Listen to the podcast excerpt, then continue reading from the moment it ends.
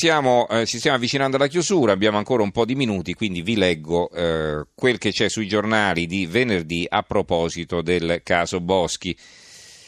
La stampa ci apre, Etruria un altro caso nel governo. In arrivo la commissione d'inchiesta sulle banche, il governatore di Banca Italia potrebbe rivelare gli allarmi mandati alle procure.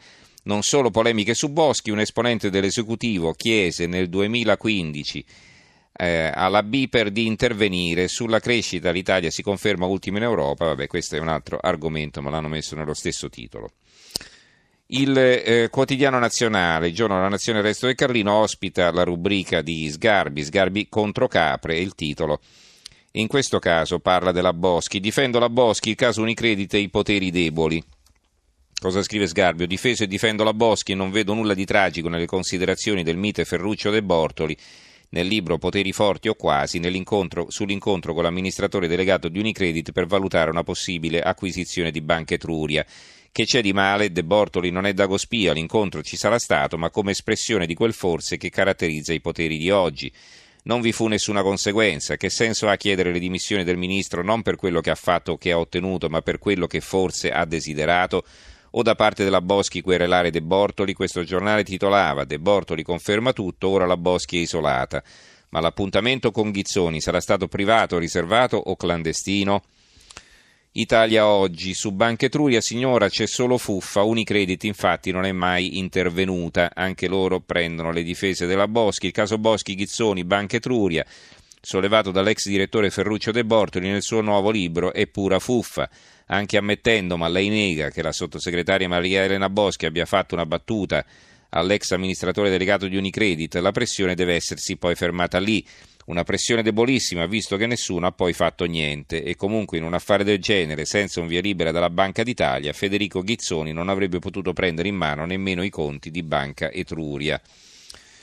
Eh, il giornale, il libro di De Bortoli e la memoria corta sul Corriere Indipendente eh, il pezzo di Alessandro Sallusti che incomincia dicendo letto poteri forti o quasi, il libro di Ferruccio De Bortoli, eccetera, eccetera. Poi dice De Bortoli vuole farci credere di essere stato per 12 anni a capo di un giornale, tempio della libertà e sentinella di democrazia, arbitro imparziale delle partite, alcune violente e drammatiche, che si giocavano nel paese. E la vecchia tesi retorica e falsa della sacralità del Corriere della Sera, giornale in cui ho lavorato per diversi anni e che ho quindi ben conosciuto dall'interno. Il Corriere è stato il primo e per lungo tempo unico grande e ricco giornale nazionale, per questo ha allevato e ospitato le migliori firme del giornalismo e della cultura per oltre un secolo. Fin dalla nascita il vestito è stato a libera scelta, da qui la sua apparente indipendenza dal direttore dei giornalisti, ma il cappello è sempre stato attaccato dove padrone voleva. Monarchico durante la monarchia, fascista sotto il fascismo, antifascista alla caduta del regime, piduista all'epoca della P2, puntini puntini, poi il pezzo gira all'interno.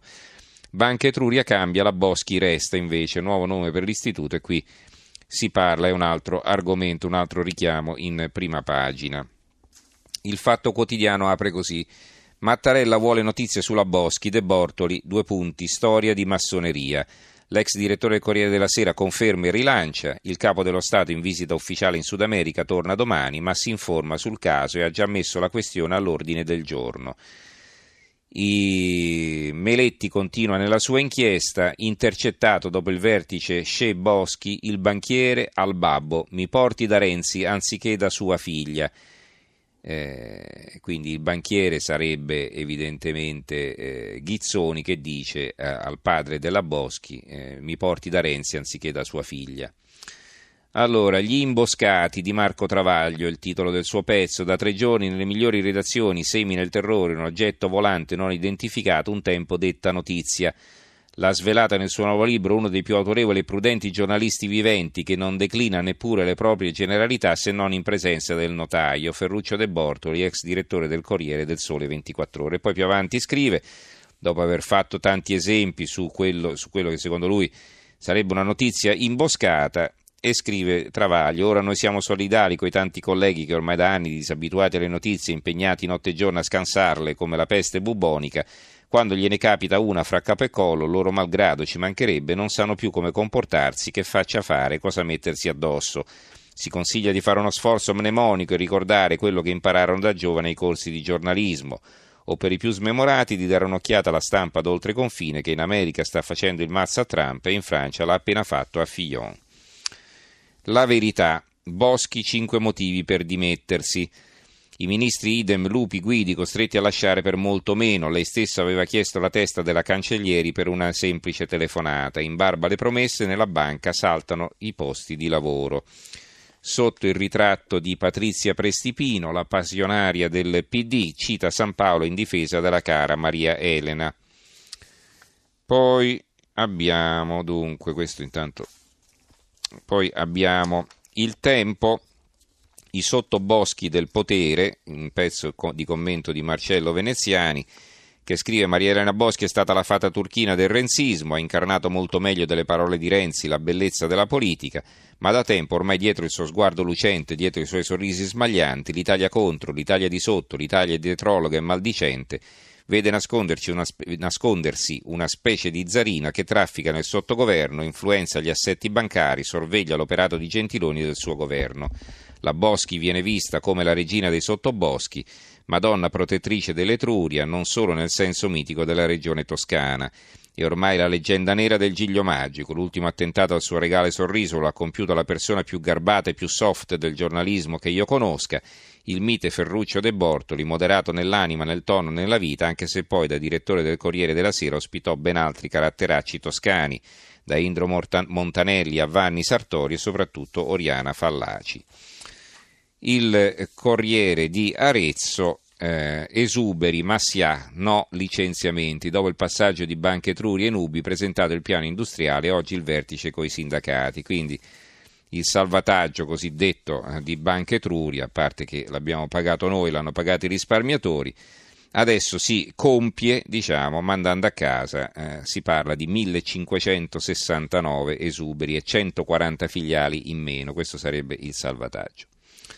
Abbiamo poi i titoli sulla eh, legge elettorale, il dubbio, legge elettorale PD tedesco contro tutti, il fatto quotidiano col sistema tedesco corretto da Verdini, il PD buca l'Italicum. Eh, l'unità, legge elettorale, esultano partitini e fan delle larghe intese, il testo base in pratica è un proporzionale con capilista bloccati e soglie minime. Io ve li leggo questi titoli, capisco che non vi appassionino, soprattutto alle due di notte, ma insomma dobbiamo darne conto. L'opinione parte lo scontro sulla legge elettorale.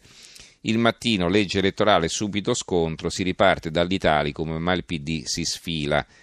E infine la Nazione, intervistano il ministro dello sviluppo economico Calenda, dice no al, Calenda dice no al voto, prima la manovra, l'Italia ancora è fragile.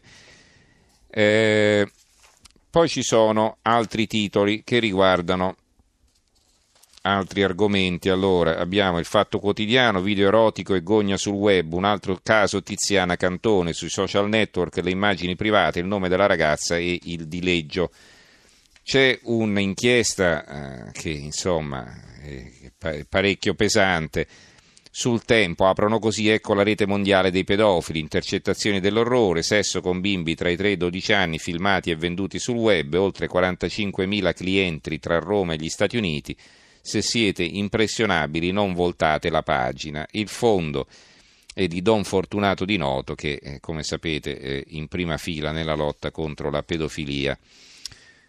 Eh, sul giornale Woodcock mi suggerì parla degli 007 svolta nell'inchiesta Consip prove false su Papa Renzi la versione del carabiniere indagato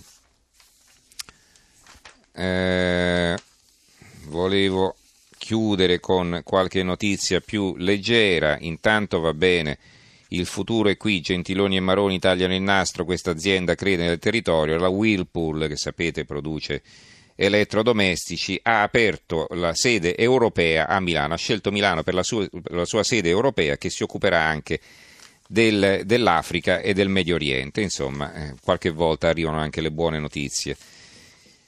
Va bene, siamo arrivati alla conclusione della nostra puntata. Eh, vi annuncio solo che i potenti della terra dal G7 andranno pure in visita a Matera eh, a vedere i sassi, i ministri delle finanze del G7. Allora, grazie a Gianni Grimaldi in regia, al tecnico Luciano Pecoraro, in redazione Giorgio Allegretti, Carmelo Lazzaro e Giovanni Sperandeo. Linea al giornale radio che sarà condotto dal Berico Giostra. L'appuntamento è per domani sera, per l'ultima puntata della settimana. Buonanotte.